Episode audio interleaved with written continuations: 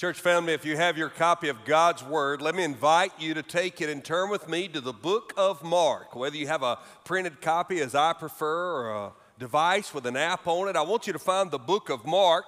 And when you find the book of Mark, I'd like you to find Mark chapter 15. And once you find the 15th chapter of the book of Mark, this morning I'm going to preach from verses 42 down through verse 47. Mark 15, verses 42 through verse 47. We all have defining moments.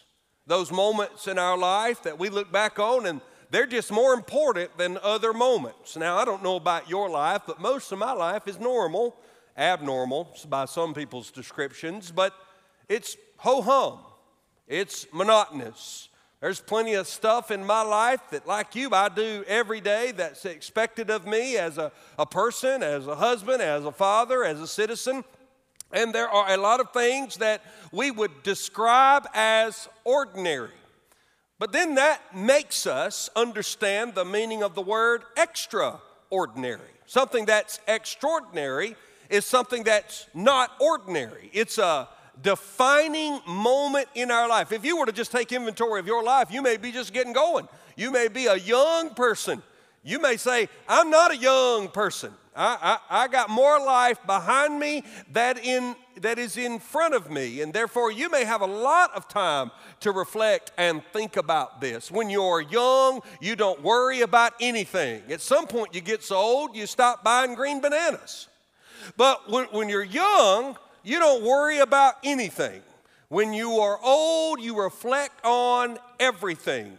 And one of the things that happens when you reflect is that you come to those defining moments of your life. Some of them remember, some of them you don't remember. Think about your first birthday when you became one. That's a defining moment. It celebrates that first year that you have spent on this earth. And then there are times when you celebrate accomplishments we have many in our church that are getting ready to graduate, whether it be high school or technical school, vocational school, college, university, graduate degrees, doctorate degrees. Every spring, we have members of Church at the Mill enjoy the fruit of their labor and they graduate and they are excited, they are celebrated, and we should celebrate them. Of course, for most people, there's that defining moment of falling in love exchanging rings. Laurel played her cards right, and I changed her last name. that moment when you get married, when you begin a life together. And invariably, whether through biology or adoption, God blesses you with becoming a first time parent. And I couldn't find a picture that more represented how I felt about it than this one. Notice the little guy's wide awake looking at dad, wondering, What are you doing? Now, not all defining moments have to do with age. It makes sense that we're born and, and that we uh, accumulate some sort of degree or some sort of ability to earn a living, that we take a spouse, a husband, or a wife, that we have the privilege of being parents, whether we have children uh, through our own uh, union or we enjoy the gift of adoption or foster care. All those tend to have that generational aspect. But then there are some moments that are defining that happen for people at all different times. One of the things we think about most around this time of year is how sweet it is to celebrate baptisms that moment in your life where you professed Christ. Many of you have that moment. You could tell me, I was baptized at this church by this pastor. I was baptized on such and such date uh, by this student pastor. I, I remember when I was baptized as a little girl or a little boy. Some of you may be enjoying the thought of being baptized soon in one of our services, or you may have a child who's readying their heart and you feel as though they're getting near that moment where they understand faith and they've professed Christ and you'll look forward to their baptism. That's a defining moment. That's a moment where we go public with our faith. But then there are other defining moments where there's finality. I've had some defining moments at caskets before. I've said goodbye to people, and by saying goodbye to them, my life will never be the same.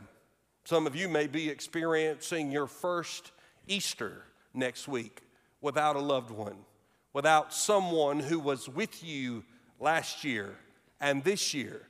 They are not. And distance has not separated you, but death has. We all have these moments. Some of the moments happen to us, and some of the moments we happen to.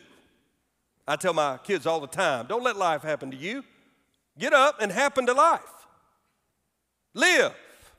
Make a difference. Encourage people around you. Leverage your gifts and abilities. Don't be lazy. Grab every day, for yesterday's gone and tomorrow may not come. One of the things I do when I catch them in the kitchen or the pantry early in the morning, rumbling around, finding some high end carb breakfast that they prefer over good stuff like avocados and eggs and bacon, I say, hey, you know why today matters, don't you? And I say, uh, and I say, let me tell you why today matters. Yesterday, where's it? Tell me. I don't want to talk to you, Dad. Right. Tell me where it is. Tell me where it is. It's gone, Dad. Tell me about tomorrow. Where's tomorrow? It, Dad, I already told you yesterday. It's not promised. You're right. Yesterday's gone. Tomorrow's not promised, which means today is the most important day of your life.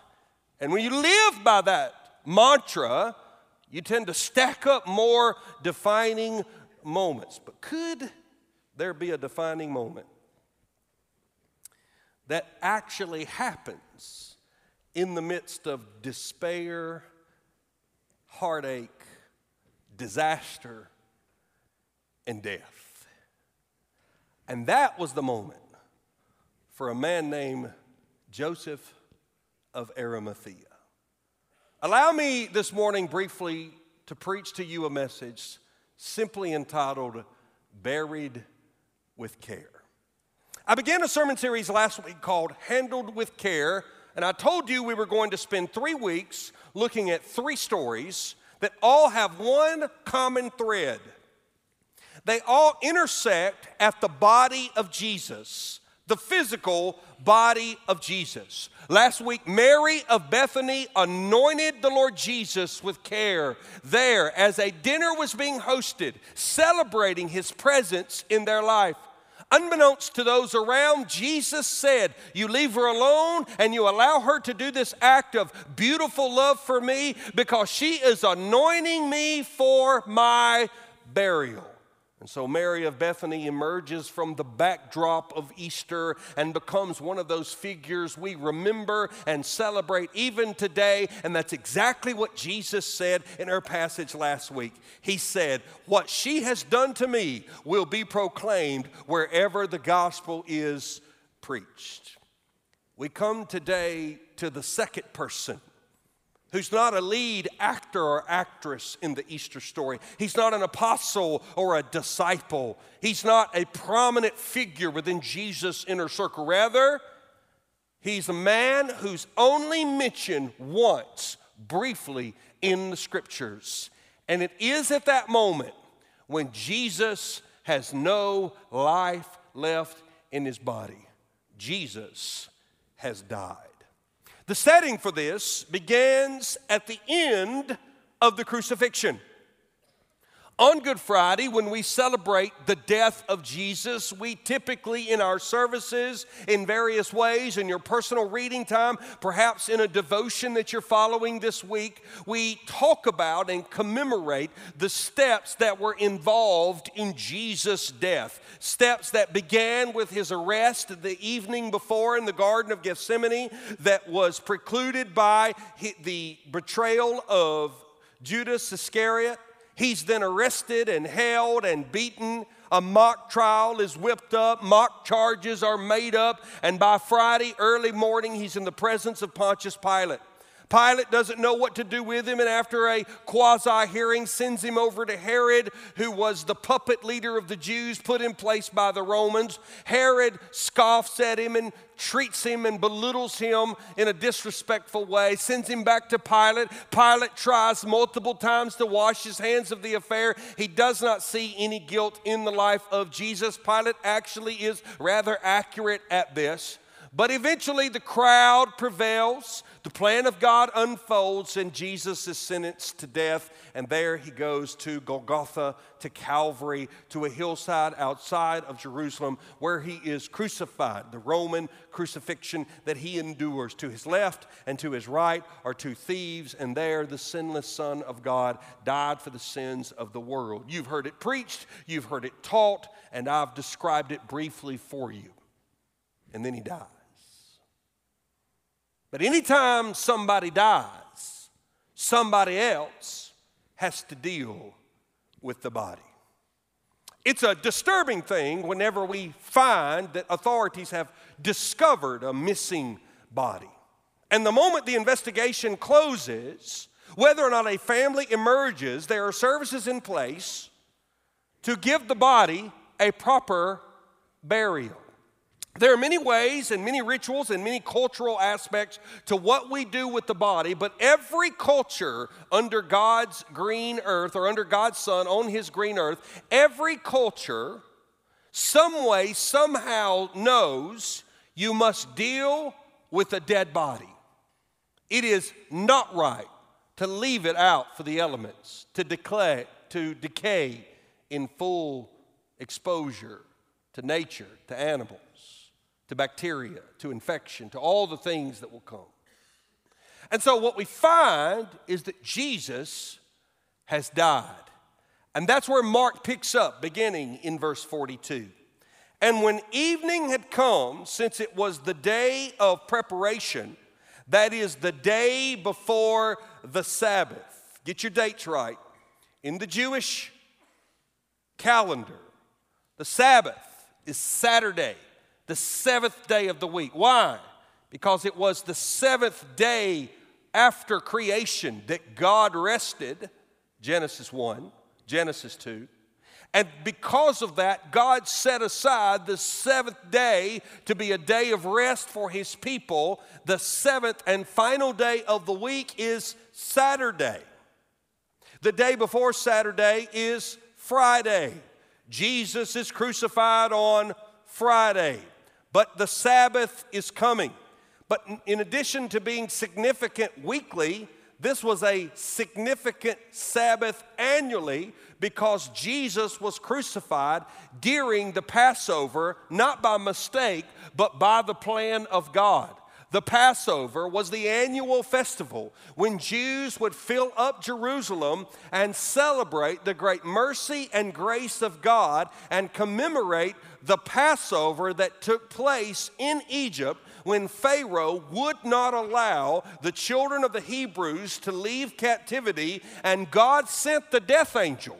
And God told his people through Moses, Sacrifice a lamb and wipe the blood on the doorpost. And when the death angel sees the blood, he shall pass. I don't know if you grew up singing it. He shall pass, he shall pass over you. Hundreds of years before Jesus, God is saying, When I see the blood, I'll pass over you when I'm handing out death, when I'm handing out judgment, when I'm handing out wrath and justice. And that was a foreshadow of the ultimate lamb who would be sacrificed for the sins of the world. This was a significant day. And Mark wants us to know because of that, something's got to be done with this corpse on the cross. And the Bible continues to tell us in verse 42.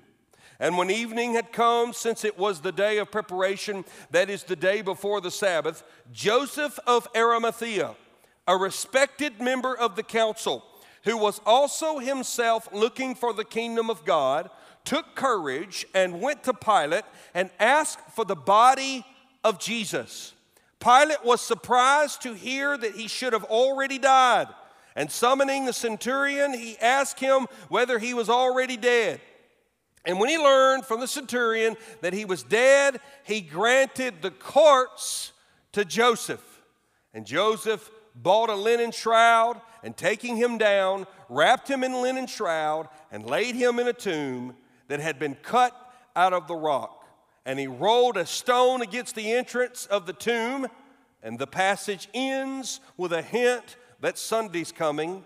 Mary Magdalene and Mary, the mother of Joseph, saw where he was laid. Now, if you're not careful, you'll blow right past this very brief account. But there's a word for us in this account. Remember why Mark wrote down the message of Jesus. All of the gospel writers, there are four Matthew, Mark, Luke, and John, wrote with intent. It's not as if, as if an angel of the Lord just dropped into their living room and said, Write down some stuff you remember about Jesus. It will be sweet for people to read in the future. No, no, no. They are writing because they recognize the people of God are beginning to face persecution. The first generation of eyewitnesses are dying. The faith is now being passed on to the next generation. In fact, when Mark wrote his earliest gospel, John Mark, who is Mark, John Mark, wrote this under the influence of the Apostle Peter. John Mark is Barnabas' cousin, and he traveled with Paul on his first missionary journey. And he wrote this gospel in Rome to Christians who were beginning to be persecuted for their faith. Would they stand? Would they take courage? Well, if I were writing an account of the life of Jesus to people who were being asked to stand courageously for their faith, I believe I would include every example I could recall of men and women who took courage. And therein lies why Mark would tell us of Joseph of Arimathea. This is a story of a defining moment. To see it, Mark shows us first Joseph's credentials. Who is this guy? Well, look what the Bible says in verse 42. And when evening had come, since it was the day of preparation, that day before the Sabbath, Joseph of Arimathea. Now, we don't have his last name. His last name is not given to us. But in the ancient world, often a person would be called by where they are from. So Joseph was from Arimathea. Now, Arimathea was a surrounding town. Ramatha is another way that it's pronounced in the scriptures. Joseph was from there. At this point, that's all we know. He does not get any more mention in any other portion of the Bible except for the account of Jesus' burial as recorded in the four Gospels. Joseph of Arimathea, a respected member of the council. Now, not to be confused, let's make sure we understand this isn't the student council, this isn't the county council, this is the Sanhedrin council. The Sanhedrin council were the men who sentenced Jesus to die. Mark has this wonderful knack of showing us that outsiders were becoming insiders. There's an account earlier, I won't even take you there, where a scribe asked Jesus what's most important, and Jesus gives the great commandment to love the Lord your God with all your heart, with all your mind, with all your soul, and to love your neighbors yourself. And the scribe says, You're exactly right. Mark paints this scribe, this Pharisee, as someone who was agreeing with Jesus. An even better example happened just a few sentences before this when the centurion watches Jesus die. Mark 15, verse 39. And when the centurion who stood facing him saw that in this way he breathed his last. Now, how did he breathe his last? Well, he gave up his spirit to the Lord. You and I have studied those sayings of Jesus from the cross. What did the Roman centurion, no doubt one of the men that drove the spikes into the wrists and the ankles of Jesus, may very well have been the man who plunged a spear into his side. He could have been a part of the detail that beat Jesus with the cat of nine tails, a whip designed to rip the flesh off of your back.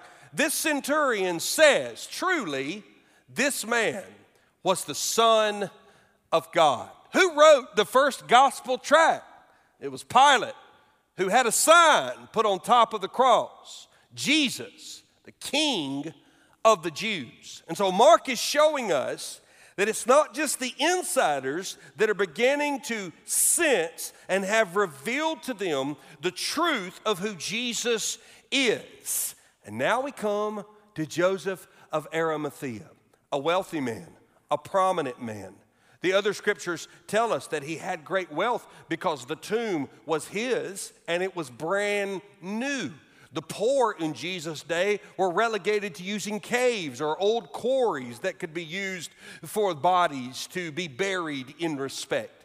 The mode of operation in the ancient Near East was to have a tomb, to wrap the body, place it in the tomb, to come back a year later after the flesh had decayed, collect the bones, place the bones in a bone box, put those in another area of the tomb, and free up space for the next family member, the next loved one, to use the tomb. This was how it was done in the ancient Near East. This is a rocky, arid environment, digging graves out in the soil, especially on land you didn't own, was not allowed.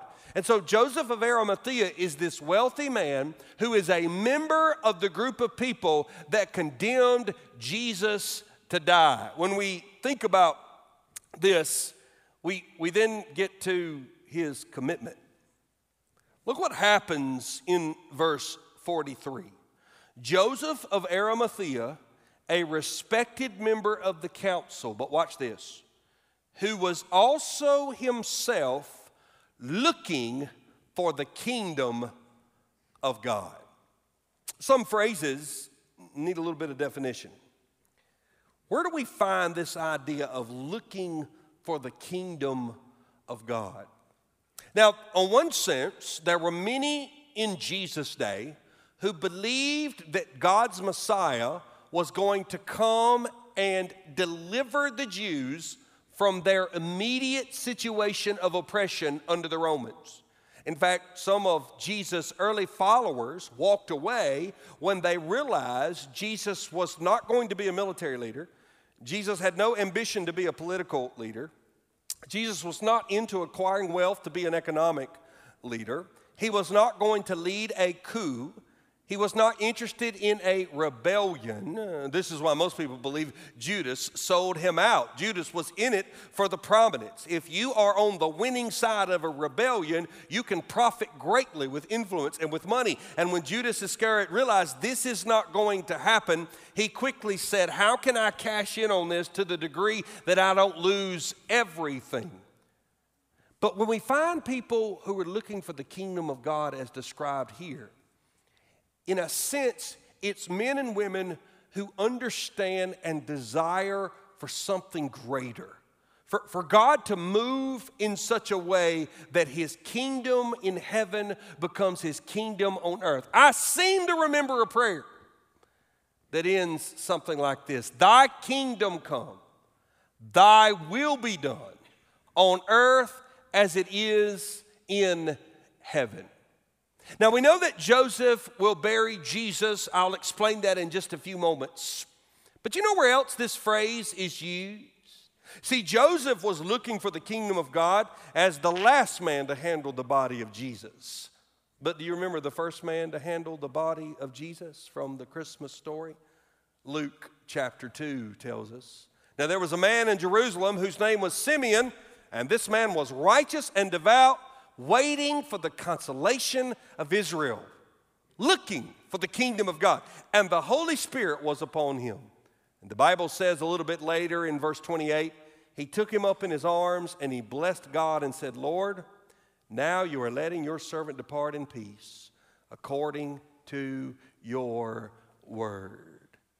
The man that dedicated the baby body of Jesus was looking for the kingdom of God. And the man who will bury the broken, dead body of Jesus is looking for the kingdom of God. John gives us even more commentary about it. Listen to what John says. John says, After these things, Joseph of Arimathea, who was a disciple of Jesus. So in Joseph's heart, he'd already made the leap. He'd already decided, This is the Messiah. I will follow him. I believe in him. I trust him. But there's an incompleteness to his walk. Look at the next phrase. But secretly, for fear of the Jews, asked Pilate that he might take away the body of Jesus, and Pilate gave him permission, so he came and took away his body. So, up until this point, his commitment had been private. Why is it easier to have a private commitment to Jesus? Because you can privately make a decision in your mind or in your heart, and if you don't ever step out on faith, There'll be no consequences. There's no sacrifice. There's no public choice. There may be private battles going on. There may be private struggles that you fight. You may find yourself in a position where you feel the Lord working in your life to help you deal with some things in the secret places of your heart. But nothing about the gospel is to be held in secret. Nothing about the gospel is to be held privately. And this is where Joseph of Arimathea had been living. Why was he living there? Well, John tells us fear. In fact, when Jesus heals the blind man, remember when Jesus healed the blind man, the blind beggar? They drag his parents up and say, Hey, did Jesus really heal this guy? You know what his parents said in John chapter 9, verse 22? His parents said these things because they feared the Jews. If we had time to read the full passage, I, you would see that they said, Well, look, hey, we're not prepared to make a comment on the actions of Jesus, all we can say is, This is our boy, and he was blind, and now he sees. It was the most politically correct admission that Jesus had done something in the scriptures. But we're not confirming nor denying that he is the Messiah. Why did they act that way? Why was their answer so generic? John 9 22. Because they feared the Jews. The Jews had already agreed that if anyone should confess Jesus to be Christ, he was to be put out of synagogue. In other words, to be excluded from the community of faith. Well, if you were a person in the community of faith, obviously the Messiah mattered to you. And if you made the determination that the Messiah was Jesus, you were then faced with the decision do I choose what I believe to be the will of God, or do I recognize the will of man? And there's that third terrible option that so many still choose today. I'll privately believe in Jesus but I'll publicly go along with the world so I can have one foot in each camp. We see this unfold even more. Look at one more passage from the book of John, John 12 42. Nevertheless, many, even of the authorities, believed in him, members of the council, people like Joseph of Arimathea. But for fear of the Pharisees, they did not confess it so that they would not be put out of the synagogue. And Joseph's not to be isolated. We're not to pick on Joseph as the only person who came to the conclusion that Jesus was the Messiah and was scared to death to admit it. To be honest with you, I meet people like this all the time. You say, you meet people who would tell you privately they're a follower of Jesus, but publicly would not admit it? Well, maybe not quite in those terms, but I meet people all the time who will line up quickly on Sunday to be here but Monday through Saturday, the priorities of their life, the decisions of their life, the relationships of their life, the way in which they handle everything they've been given does not show their allegiance and their loyalty is to the Lord, rather, it is to the norms of the world or the pull of their own flesh. This is where Joseph of Arimathea was living his life until Friday. And Friday became a defining moment for him. He looked and saw the limp, lifeless body of a badly disfigured, terribly dehydrated, dead man. And he faced a decision. He could have walked away. We have no textual evidence that anybody in Jesus' life knew Joseph or expected anything of him. Every other member of the Sanhedrin council walked away. But in that moment, he made a decision, a defining moment. This is where we get to Mark showing us Joseph's courage. The very third phrase of verse 43 is the point of the passage. Joseph of Arimathea, a respected member of the council, who was also himself looking for the kingdom, took courage. Took courage. He mustered up the will. He decided to act in strength and not weakness. This is why Mark would record this. Mark is recording this so that people could read this in the future and know that you can look upon the cross of Christ and take courage. He took courage. He had to do something. Well, he doesn't own Jesus' body, he's not Jesus' relative. In fact, when Jesus became a prisoner of the state, and when Jesus became someone who would be executed by the state, his body then becomes property of the state. Even in our culture today, in the states where capital punishment is executed, when a prisoner is executed, after the execution, documentation is published the news outlets will be told this prisoner was executed on this day. These were the men and women who witnessed the execution. This was the pastor who came and prayed. These were the guards who oversaw it. This was the execution detail that carried out the execution. These were the last rites that were read to it, the charges that were levied. Everything was done in an orderly fashion. And then everybody goes home, and there is a detail within the prison that will come and they will take the body and they will bury the body, in most cases, at a state or federal prison cemetery. Somebody has to do something with the body, and the state owns the body of anybody who's executed by the state. And so Joseph says, I've got to do something. What should I do? I'm tired of living in the secret. I'm not going to be in the faith closet. I'm going to honor my Lord at least I can bury his body. But in order to bury his body, he has to be given permission. So the Bible tells us, beginning in verse 44, Pilate was surprised to hear that he should have already died. Why was Pilate surprised? How did Pilate know he had died? Look at the end of verse 43. Took courage, this is of Joseph, went to Pilate and asked for the body of Jesus. You can only ask for the body of a dead man. In other words, he couldn't go to Pilate and say, He's still alive, can I get him down? That would be an, an effort to circumvent the execution. When he tells Pilate he'd like to have Jesus' body, Pilate is surprised that he's dead. Now, this is important it's very important because it is yet another textual proof by non followers of Jesus that Jesus really died. The scripture says Pilate was surprised to hear that he should have already died. Now, he doesn't believe Joseph. Pilate has no love in his life for the Jewish people. They've just put him through a possible rebellion had he not crucified Jesus. There is no historical record that Pilate liked nor got along with the Jews. He was positioned there by the emperor in Rome. He did not want to be there, and by all accounts, he was not a very effective leader. So when this member of the Jewish council says, Can I have his body?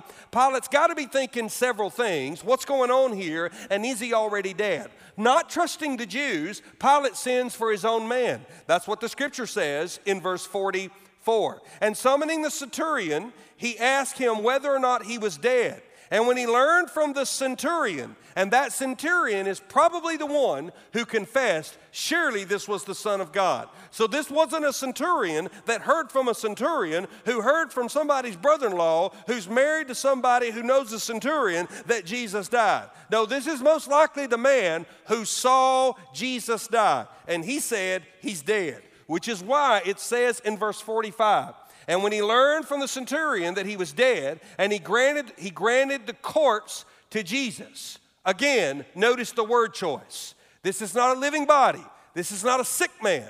This isn't a suffering rabbi. This is a corpse. And when he learned that the, from the centurion that he was dead, he granted the corpse to Joseph. And Joseph bought a linen shroud and taking him down. You ever handled a dead body? Some of you have. Some of you are in the medical community, others of you are first responders. You live long enough, you'll probably have a grandmother or a grandfather pass away in the home. One of the things they don't tell you about in seminary is the situations you find yourself in as a pastor. I've handled several dead bodies. Most of the time, you do it so the family doesn't have to do it. You help them load the body on the gurney. On a few occasions, I've been the first to the scene.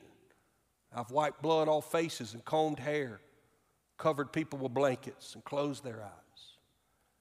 I've held babies who were already with Jesus and taken them into the room to be with the family for a few moments before the body is taken and prepared. It's not a pleasant thing, it's not something that you want to do. But love does not always appear in warm, fuzzy moments that are worthy of Instagram. Love calls us to do things that are difficult at times, that are hard at times. Can you imagine Joseph of Arimathea's coming out party?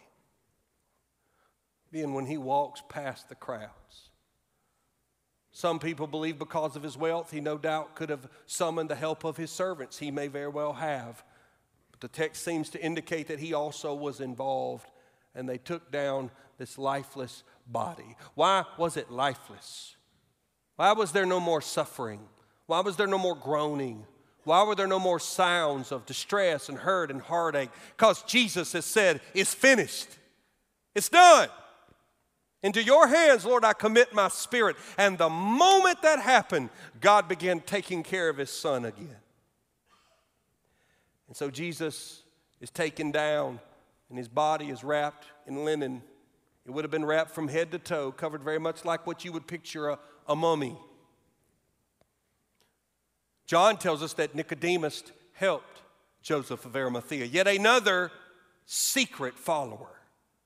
Another man that made the decision that today was going to be the day after I have witnessed what he has been willing to do for me, I will gladly show my faith in him, faith in what they would see as a corpse. And then the Bible tells us.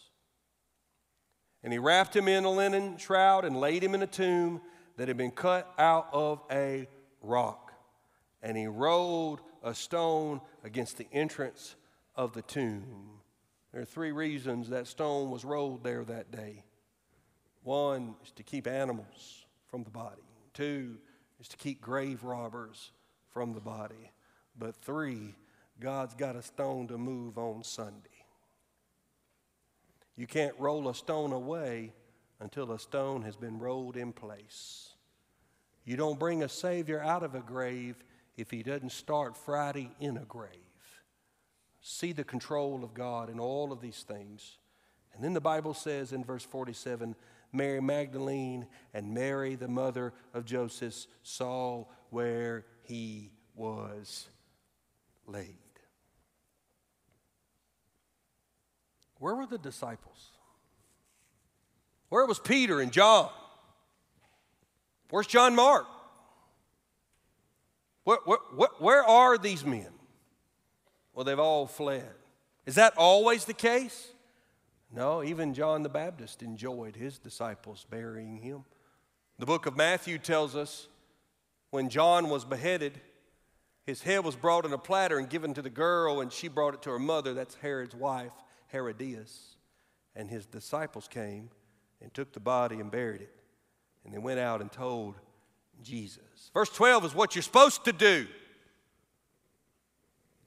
When the man you follow dies, you respect him. But you can if you're running in fear. By the time Jesus dies, the only people left are the centurions. The women had made their way home. The disciples had run. Jesus is dying. Peter is hiding. John is running. Mary is weeping, but nobody is there to bury him. And so Joseph does it because he can because it's a defining moment, because he took courage. And some women followed him. And you know why they followed him? I'll tell you why this is in here. They were coming back Sunday to take care of him. Friday, Sabbath begins at dark. There was no time to do anything with his body. John's account tells us Nicodemus brought some spices for him, for the odor, for the aroma, for the preservation for the honor, for the respect. But these women went and made sure they knew where the tomb was. Do you know why?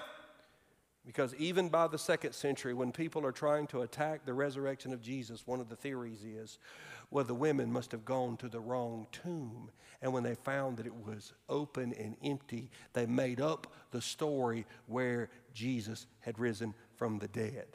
This is why Mark says, no, no, no, no, no. They followed Joseph, they saw the tomb. You don't forget that. You can drive me to your mother's grave today. I can tell you where every one of my loved ones are buried. You don't forget that. Where is this courage? See, the world would say, take courage, it's in you, but I would say it's in him. Joseph of Arimathea was risking his own position on the Sanhedrin Council, his own reputation. At this point, you can't go back. In fact, he knew the law, and he knew the law needed to be obeyed. What does the Bible tell us in the book of Deuteronomy? And if a man has committed a crime punishable by death, and he is put to death, and you hang him on a tree, this is in the Old Testament, his body shall not remain all night on the tree, but you shall bury him the same day, for a hanged man is cursed by God. And Jesus was. He became a curse that we might become a blessing. You shall not defile your land that the Lord your God is giving you for an inheritance. So Joseph of Arimathea said, The only thing I know I can do is keep the law of God. And the law of God says if a man has been executed, he ought to be buried as to not defile the land. Most people believe that Pilate said yes for one of two reasons. One, he probably didn't believe Jesus was worthy of the death. In fact, he inasmuch said, This man is innocent, his blood is off my hands. And so this was his way of showing his hand. Had Pilate believed that Jesus truly planned to lead a rebellion and usher in the kingdom of God that he was accused of ushering in, a political kingdom, a military kingdom, Pilate would have done what the Romans were noted of doing. He would have let the body hang for days to decay in front of the citizens to say, This is what will happen to you if you threaten Rome. Pilate did not believe that.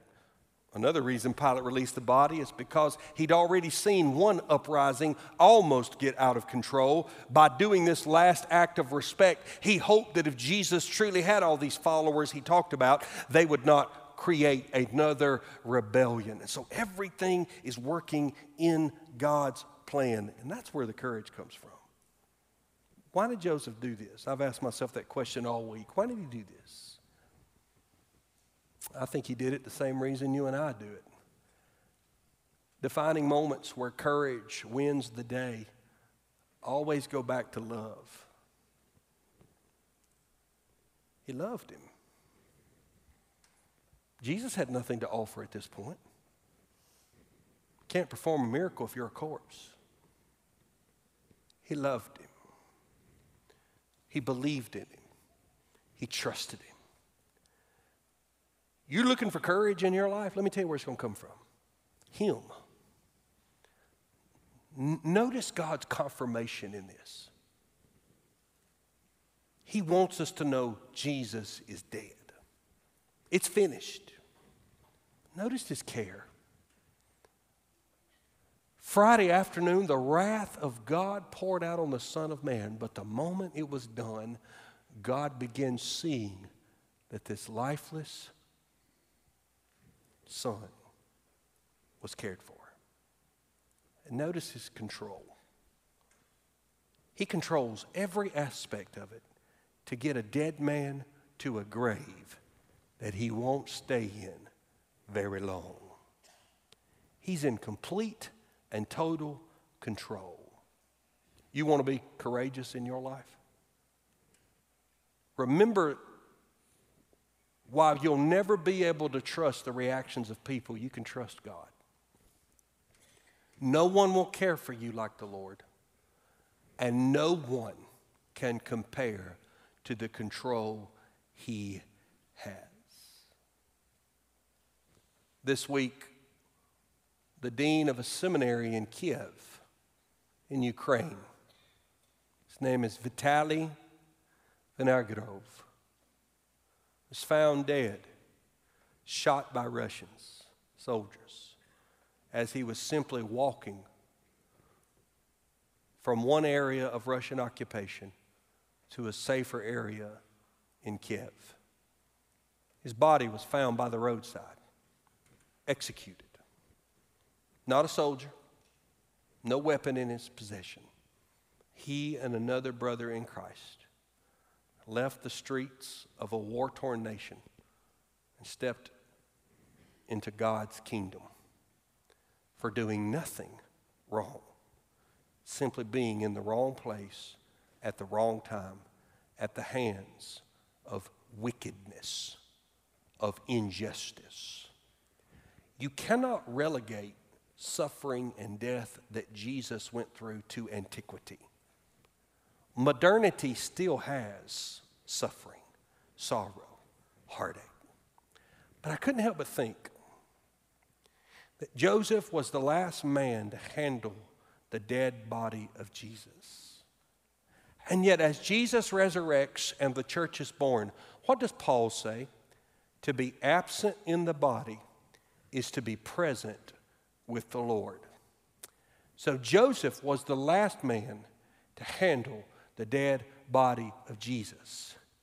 But Jesus is the first man to handle the dead of any of his followers.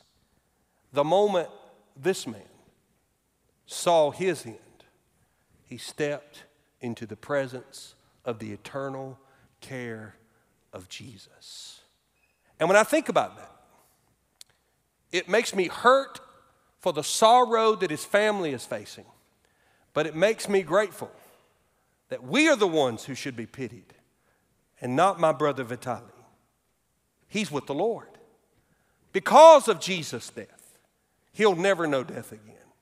Because of Jesus' death, he'll never fear an army again. Because of Jesus' death, he'll never know the suffering that he saw on the last day of his life. Because of Jesus' death, you and I can take courage. He is where it comes from.